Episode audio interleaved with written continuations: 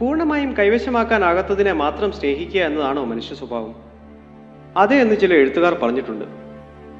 സംശയാതീതവും അപരാജിതവുമായ പരിശുദ്ധ പ്രേമത്തിന്റെ നിലനിൽപ്പ് നമ്മൾ ഇഷ്ടപ്പെടുന്ന വ്യക്തിയിലേക്കുള്ള പ്രാപ്യതയുടെ അപൂർണതയെ ആശ്രയിച്ചിരിക്കുന്നു. ഇതാണ് അവർ പറഞ്ഞതിന്റെ അർത്ഥം.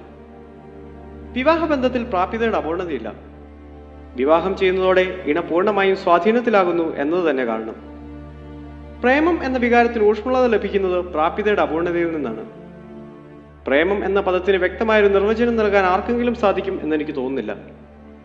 സംശയാതീതമാം വിധം ചിലർ ഇണയെ എക്കാലം സ്നേഹിക്കാറുണ്ടെന്നും അതേസമയം ഇണയെ സ്നേഹിക്കാനും ബഹുമാനിക്കാനും ചിലർക്ക് പ്രയാസമാണെന്നുമുള്ള വസ്തുത ഇപ്പോഴും നമ്മുടെ മുൻപാകെ അവശേഷിക്കുന്നു. എന്താണ് ഈ പ്രതിഭാസത്തിന് കാരണം? പ്രശസ്ത മനഃശാസ്ത്രജ്ഞൻ ജോർജ് വാൻബെർഗിന്റെ ഗവേഷണങ്ങളെ അടിസ്ഥാനമാക്കി ഞാൻ വിശദമാക്കാൻ ശ്രമിക്കാം. തന്നെ തിരസ്കരിച്ച തനിക്ക് വഴങ്ങിയിട്ടില്ലാത്ത സ്ത്രീയെ തീവ്രമായി അഭിലഷിക്കുന്ന ചിലരുണ്ട്. അവരുടെ ജീവിതത്തിൽ ഏറ്റവും മൂല്യമുള്ള വസ്തു ആ സ്ത്രീയാണ്. അവളില്ലാത്ത ജീവിതം അർത്ഥശൂന്യമാണെന്നും ലോകത്തിലെ ഏറ്റവും നിർമ്മലയായ സ്ത്രീ അവളാണെന്നും അവർ പറയും. ഈ പ്രതിഭാസം കൂടുതലായി കണ്ടുവരുന്നത് സ്ത്രീകളിൽ അമ്മയെപ്പോലെ നല്ലവരായ സ്ത്രീകളും വേശികളെപ്പോലെ മോശമായ സ്ത്രീകളും ഉണ്ടെന്നുള്ള വിശ്വാസം വെച്ചു പുലർത്തുന്ന പുരുഷന്മാരിലാണ്. അവർ ഏറ്റവും അധികം ആഗ്രഹിച്ചിരുന്ന സ്ത്രീയുടെ മൂല്യം പോലും അവളെ പ്രാപിക്കുന്നതോടെ അവർക്ക് നഷ്ടപ്പെടും. ഞാൻ തീരെ കൊള്ളാവുന്നവനല്ല. എന്നെ നിങ്ങളെ ബഹുമാനിക്കുന്നുവെങ്കിൽ നിങ്ങൾ ഒട്ടും കൊള്ളാവുന്നവരല്ല. ഇതായിരിക്കും അയാളുടെ തത്വശാസ്ത്രം. ഈ പറഞ്ഞ മാനസികാവസ്ഥ ഉള്ളവരെല്ലാം മേൽപ്പറഞ്ഞ തത്വശാസ്ത്രത്തിന്റെ വക്താക്കളാകണമെന്നില്ല. എങ്കിലും ഒട്ടുമിക്ക ആളുകൾക്കും ഈ പ്രശ്നം ചെറിയ തോതിലുണ്ട് എന്നത് വസ്തുതയാണ്. മേൽപ്പറഞ്ഞ സിദ്ധാന്തം അനുസരിച്ച് എല്ലാ പ്രേമപരാജയങ്ങളെയും നിർവചിക്കാം എന്നുള്ള അവകാശവാദങ്ങളൊന്നും ഞാൻ ഉന്നയിക്കുന്നില്ല. സാമാന്യവൽക്കരണത്തിൽ കവിഞ്ഞ് കൂടുതലൊന്നും ഈ പ്രഭാഷണത്തിൽ നിങ്ങൾ പ്രതീക്ഷിക്കരുത്. നല്ലൊരു ശതമാനം പ്രേമബന്ധങ്ങളും തകരാനുള്ള പ്രധാന കാരണം സ്നേഹത്തിലുണ്ടാകുന്ന കുറവിനെ വ്യക്തമായി നിർവചിക്കാൻ സാധിക്കാതെ വരുന്ന അവസ്ഥയാണ്. നിങ്ങളുടെ പ്രിയപ്പെട്ടവർക്ക് നിങ്ങളോടുള്ള സ്നേഹം ഉറപ്പാക്കിയതിന് ശേഷം അവരോട് നിങ്ങൾക്ക് മുൻപുണ്ടായിരുന്ന പരിഗണനയും സ്നേഹവും നൽകുന്നതിന് നിങ്ങൾ വീഴ്ച വരുത്തുന്നു. ഇതാണ് സ്നേഹത്തിന് കുറവുണ്ടാകാൻ മുഖ്യ കാരണം എന്ന് ഞാൻ വിചാരിക്കുന്നു. അപരിചിതനായ ഒരു വ്യക്തിയുടെ പ്രീതി നേടാൻ നാം ശ്രമിക്കുമ്പോൾ ആ വ്യക്തിയുടെ സ്നേഹം നഷ്ടപ്പെടുമോ എന്ന ഭീതി ഉളവാക്കിയിരുന്ന ഉൾപ്രേരണ ആ വ്യക്തിയുടെ പ്രതീക്ഷകളെ തൃപ്തിപ്പെടുത്തുന്നതിനായി കഠിന ശ്രമം നടത്താൻ നിങ്ങളെ പ്രേരിപ്പിക്കുന്നു. അയാളുടെ പ്രതീക്ഷകളെ നിങ്ങൾ വ്യാഖ്യാനിക്കുന്നതിലൂടെ അയാളുടെ മൂല്യം നിങ്ങൾ ഉയരുന്നു. നിങ്ങളുടെ സ്നേഹബന്ധം നിലനിർത്തുന്നതിൽ നിങ്ങളുടെ പെരുമാറ്റം വലിയ പങ്ക് വഹിക്കുന്നു. ആ പെരുമാറ്റങ്ങൾക്ക് കാരണമായിരുന്ന ഉൾപ്രേരണകളെ മനസ്സിലാക്കാനും വ്യക്തമായ വ്യാഖ്യാനിക്കാനും ആരും തയ്യാറാകാറില്ല. ആ വ്യക്തി പൂർണമായും നിങ്ങളുടെ സ്വന്തമായി കഴിഞ്ഞാൽ പഴയ രീതിയിലുള്ള പെരുമാറ്റം തുടരേണ്ടതില്ല എന്ന നിഗമനത്തിൽ നിങ്ങൾ എത്തുന്നു. അതിന് കാരണം ആ വ്യക്തിയുടെ സ്നേഹം നഷ്ടപ്പെടുമോ എന്ന ഭീതി ഉളവാക്കിയിരുന്ന ഉൾപ്രേരണയുടെ അഭാവമാണ്. സ്നേഹം നിലനിർത്താൻ നിങ്ങൾ ചെയ്തിരുന്ന പ്രവൃത്തികൾ അവസാനിക്കുമ്പോൾ നിങ്ങളുടെ സ്നേഹം കുറഞ്ഞതായി നിങ്ങൾക്ക് അനുഭവപ്പെടുന്നു. ആ സ്നേഹക്കുറവിന്റെ കാരണം നിങ്ങൾക്ക് വ്യാഖ്യാനിക്കാൻ കഴിയാതെ വരുമ്പോൾ നിങ്ങളുടെ തെരഞ്ഞെടുപ്പിൽ തെറ്റുപറ്റി എന്ന നിഗമനത്തിൽ നിങ്ങൾ എത്തുന്നു. നിങ്ങളെപ്പോലെ തന്നെ നിങ്ങളുടെ ഇണയ്ക്കും നിങ്ങളോടുള്ള സ്നേഹം കുറഞ്ഞിട്ടുണ്ടാകുമെന്ന ചിന്ത സംശയ രോഗത്തിലേക്ക് നിങ്ങളെ നയിക്കുന്നു.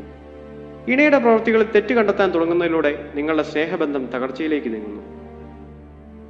മേൽപ്പറഞ്ഞ കാര്യങ്ങൾ ഒരു ചെറിയ ഉദാഹരണത്തിലൂടെ ഞാൻ വ്യക്തമാക്കാൻ ശ്രമിക്കാം. ഒരാൺകുട്ടിക്ക് ആദ്യ ദർശനത്തിൽ തന്നെ ഒരു പെൺകുട്ടിയോട് സ്നേഹം തോന്നുന്നുവെന്ന് വിചാരിക്കുക. അതിന് കാരണം ശാരീരികമായ ആകർഷണത്വം മാത്രമാണ്. ആ സ്നേഹത്തിന്റെ തീവ്രതയുടെ കാരണം പ്രാപ്യതയുടെ അപൂർണതയാണ്. സ്നേഹത്തിന്റെ തീവ്രതയിൽ അവൻ ആ പെൺകുട്ടിയെ പ്രപ്പോസ് ചെയ്യാൻ തയ്യാറാകുന്നു.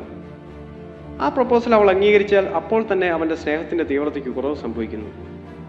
എങ്കിലും അവളെ പൂർണമായും പ്രാപിക്കുന്നതുവരെ നിരന്തരം ഫോൺ ചെയ്തും അവളുടെ എല്ലാ ആഗ്രഹങ്ങളും സാധിച്ചു കൊടുത്തും സ്നേഹം നിലനിർത്താനുള്ള ശ്രമം അവൻ തുടരുന്നു. വിവാഹത്തിലൂടെയോ അവിഹിത ബന്ധത്തിലൂടെയോ അവൾ പൂർണമായും അവന്റെ സ്വന്തമായി മാറുന്ന നിമിഷം പ്രാപ്യതയുടെ അപൂർണത ഇല്ലാതാകുന്നു സ്നേഹത്തെ നിലനിർത്തിയിരുന്ന പ്രവൃത്തികൾ തുടരേണ്ടതില്ല എന്നവൻ തീരുമാനിക്കുന്നു. ഇപ്രകാരം അവരുടെ ഇടയിൽ ഉടലെടുക്കുന്ന സ്നേഹക്കുറവിനെ യാഥാർത്ഥ്യബോധത്തോടെ ഉൾക്കൊള്ളാൻ സാധിക്കാത്തവരുടെ ബന്ധങ്ങൾ തകരുന്നു. നിങ്ങളുടെ സ്നേഹം ദീർഘകാലം നിലനിൽക്കാൻ നിങ്ങൾക്ക് എന്ത് ചെയ്യാൻ സാധിക്കും? ഒരു ബന്ധത്തിൽ നിങ്ങൾ ബോധപൂർവം തന്ത്രം പ്രയോഗിക്കുമ്പോൾ ആ ബന്ധത്തെ സജീവമാക്കി നിർത്താൻ അത് ആവശ്യമാണെന്ന വിശ്വാസത്തെ നിങ്ങൾ പുതുക്കുന്നു. നിങ്ങളുടെ സ്നേഹം നഷ്ടപ്പെടാതിരിക്കാൻ എല്ലാ ദിവസവും മണിക്കൂറുകളോളം നിങ്ങളുടെ കാമുകനെയോ കാമുകിയോ നിങ്ങൾ വിളിക്കുന്നെങ്കിൽ മനസ്സിലാക്കുക. സ്നേഹത്തിന്റെ നിലനിൽപ്പിന് ഫോൺ വിളി ആവശ്യമാണെന്ന ഉൾപ്രേരണയെ നിങ്ങൾ ഓരോ ദിവസവും പുതുക്കുകയാണ് ചെയ്യുന്നത്. ഈ ഉൾപ്രേരണ നിങ്ങളുടെ സ്നേഹത്തെ പരാജയപ്പെടുത്തിയേക്കാം. മറ്റൊരു തരത്തിൽ പറഞ്ഞാൽ നിങ്ങളുടെ പ്രേമത്തിലെ ജയപരാജയങ്ങൾ നിർണയിക്കുന്നതിൽ നിങ്ങളുടെ ഉൾപ്രേരണയ്ക്കുള്ള പങ്ക് വളരെ വലുതാണ്. ഉൾപ്രേരണകളെ വ്യക്തമായി മനസ്സിലാക്കി പ്രവൃത്തികളെ ബുദ്ധിപൂർവം തിരഞ്ഞെടുക്കാൻ നിങ്ങൾക്ക് സാധിച്ചാൽ നിങ്ങളുടെ പ്രേമം പരാജയപ്പെടുകയില്ല. എന്തൊക്കെ ചെയ്തിട്ടും നിങ്ങളുടെ പ്രേമം പരാജയപ്പെടുന്നെങ്കിൽ അതിന്റെ കാരണം ദൈവം നിങ്ങൾക്കായി തിരഞ്ഞെടുത്ത നിങ്ങളുടെ ഇടയുടെ പ്രാർത്ഥനയാണെന്ന് ഓർമ്മിപ്പിച്ചുകൊണ്ട് ഞാൻ എന്റെ വാക്കുകൾ അവസാനിപ്പിക്കുന്നു. വിനയപൂർവം നിങ്ങളുടെ സ്നേഹം മെൽബിൻ സുരേഷ്.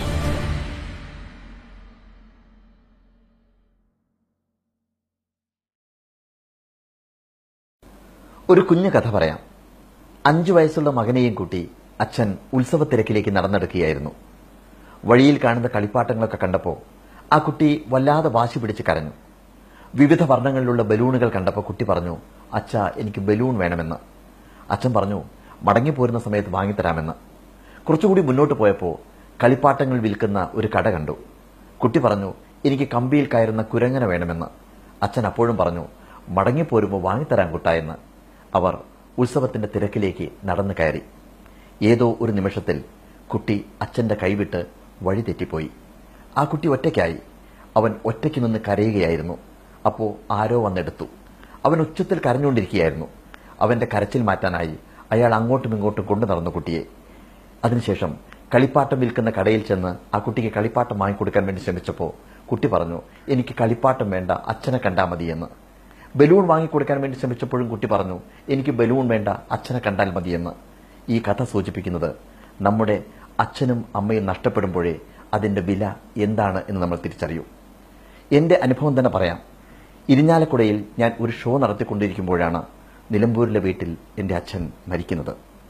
അന്ന് രാത്രി കൊടുങ്ങല്ലൂർ ഗസ്റ്റ് ഹൗസിൽ ഒന്നും അറിയാതെ ഉറങ്ങി.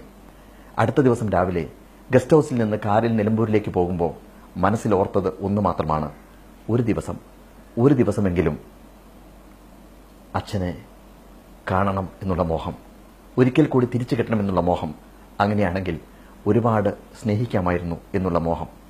ഇത്രയും ഞാൻ പറഞ്ഞത് ഇന്നലെ പങ്കെടുത്ത ഒരു ചടങ്ങിന്റെ മനസ്സിൽ പേറുന്ന വല്ലാത്തൊരു ഭാരം ഇറക്കി വെക്കാനാണ്.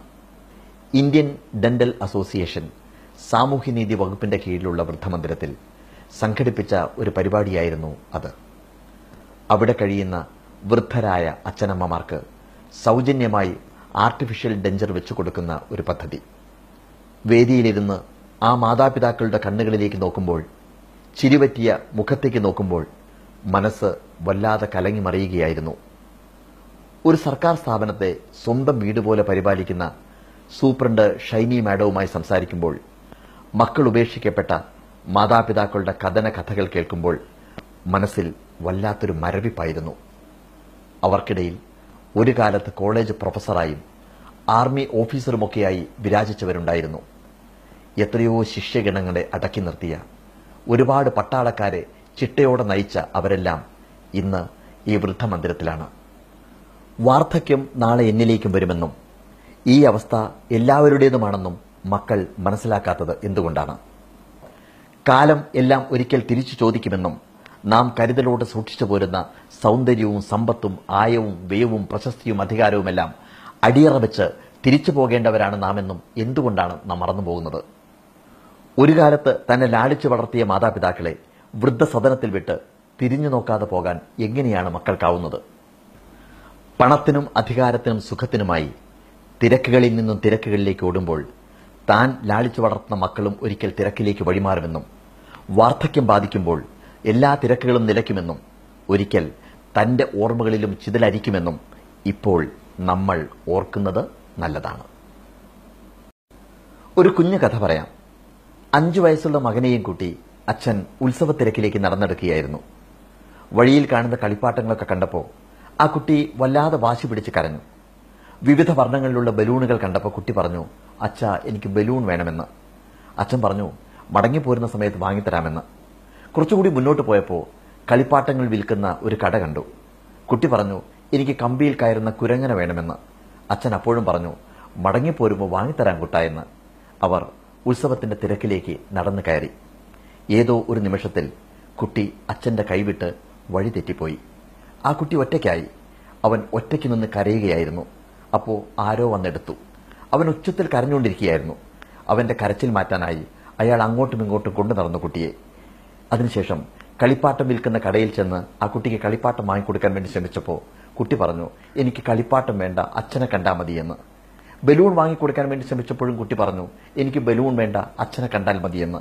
ഈ കഥ സൂചിപ്പിക്കുന്നത് നമ്മുടെ അച്ഛനും അമ്മയും നഷ്ടപ്പെടുമ്പോഴേ അതിന്റെ വില എന്താണ് എന്ന് നമ്മൾ തിരിച്ചറിയൂ. എന്റെ അനുഭവം തന്നെ പറയാം. ഇരിഞ്ഞാലക്കുടയിൽ ഞാൻ ഒരു ഷോ നടത്തിക്കൊണ്ടിരിക്കുമ്പോഴാണ് നിലമ്പൂരിലെ വീട്ടിൽ എന്റെ അച്ഛൻ മരിക്കുന്നത്. അന്ന് രാത്രി കൊടുങ്ങല്ലൂർ ഗസ്റ്റ് ഹൗസിൽ ഒന്നും അറിയാതെ ഉറങ്ങി. അടുത്ത ദിവസം രാവിലെ ഗസ്റ്റ് ഹൗസിൽ നിന്ന് കാറിൽ നിലമ്പൂരിലേക്ക് പോകുമ്പോൾ മനസ്സിൽ ഓർത്തത് ഒന്ന് മാത്രമാണ്. ഒരു ദിവസം ഒരു ദിവസമെങ്കിലും അച്ഛനെ കാണണം എന്നുള്ള മോഹം ഒരിക്കൽ കൂടി തിരിച്ചു കിട്ടണമെന്നുള്ള മോഹം അങ്ങനെയാണെങ്കിൽ ഒരുപാട് സ്നേഹിക്കാമായിരുന്നു എന്നുള്ള മോഹം. ഇത്രയും ഞാൻ പറഞ്ഞത് ഇന്നലെ പങ്കെടുത്ത ഒരു ചടങ്ങിന്റെ മനസ്സിൽ പേറുന്ന വല്ലാത്തൊരു ഭാരം ഇറക്കി വെക്കാനാണ്. ഇന്ത്യൻ ഡെന്റൽ അസോസിയേഷൻ സാമൂഹ്യനീതി വകുപ്പിന്റെ കീഴിലുള്ള വൃദ്ധമന്ദിരത്തിൽ സംഘടിപ്പിച്ച ഒരു പരിപാടിയായിരുന്നു അത്. അവിടെ കഴിയുന്ന വൃദ്ധരായ അച്ഛനമ്മമാർക്ക് സൗജന്യമായി ആർട്ടിഫിഷ്യൽ ഡെഞ്ചർ വെച്ചു കൊടുക്കുന്ന ഒരു പദ്ധതി. വേദിയിലിരുന്ന് ആ മാതാപിതാക്കളുടെ കണ്ണുകളിലേക്ക് നോക്കുമ്പോൾ ചിരിവറ്റിയ മുഖത്തേക്ക് നോക്കുമ്പോൾ മനസ്സ് വല്ലാതെ കലങ്ങി മറിയുകയായിരുന്നു ഒരു സർക്കാർ സ്ഥാപനത്തെ സ്വന്തം വീട് പോലെ പരിപാലിക്കുന്ന സൂപ്രണ്ട് ഷൈനി മാഡവുമായി സംസാരിക്കുമ്പോൾ മക്കൾ ഉപേക്ഷിക്കപ്പെട്ട മാതാപിതാക്കളുടെ കഥന കഥകൾ കേൾക്കുമ്പോൾ മനസ്സിൽ വല്ലാത്തൊരു മരവിപ്പായിരുന്നു. അവർക്കിടയിൽ ഒരു കാലത്ത് കോളേജ് പ്രൊഫസറായും ആർമി ഓഫീസറുമൊക്കെയായി വിരാജിച്ചവരുണ്ടായിരുന്നു. എത്രയോ ശിഷ്യഗണങ്ങളെ അടക്കി നിർത്തിയ ഒരുപാട് പട്ടാളക്കാരെ ചിട്ടയോടെ നയിച്ച അവരെല്ലാം ഇന്ന് ഈ വൃദ്ധമന്ദിരത്തിലാണ്. വാർദ്ധക്യം നാളെ എന്നിലേക്കും വരുമെന്നും ഈ അവസ്ഥ എല്ലാവരുടേതുമാണെന്നും മക്കൾ മനസ്സിലാക്കാത്തത് എന്തുകൊണ്ടാണ്? കാലം എല്ലാം ഒരിക്കൽ തിരിച്ചു ചോദിക്കുമെന്നും നാം കരുതലോടെ സൂക്ഷിച്ചു പോരുന്ന സൗന്ദര്യവും സമ്പത്തും ആയവും വ്യയവും പ്രശസ്തിയും അധികാരവുമെല്ലാം അടിയറ വെച്ച് തിരിച്ചു പോകേണ്ടവരാണ് നാമെന്നും എന്തുകൊണ്ടാണ് നാം മറന്നുപോകുന്നത് ഒരു കാലത്ത് തന്നെ ലാളിച്ചു വളർത്തിയ മാതാപിതാക്കളെ വൃദ്ധസദനത്തിൽ വിട്ട് തിരിഞ്ഞു നോക്കാതെ പോകാൻ എങ്ങനെയാണ് മക്കൾക്കാവുന്നത്? പണത്തിനും അധികാരത്തിനും സുഖത്തിനുമായി തിരക്കുകളിൽ നിന്നും തിരക്കുകളിലേക്ക് ഓടുമ്പോൾ താൻ ലാളിച്ചു വളർത്തുന്ന മക്കളും ഒരിക്കൽ തിരക്കിലേക്ക് വഴിമാറുമെന്നും വാർദ്ധക്യം ബാധിക്കുമ്പോൾ എല്ലാ തിരക്കുകളും നിലയ്ക്കുമെന്നും ഒരിക്കൽ തന്റെ ഓർമ്മകളിലും ചിതലരിക്കുമെന്നും ഇപ്പോൾ നമ്മൾ ഓർക്കുന്നത് നല്ലതാണ്.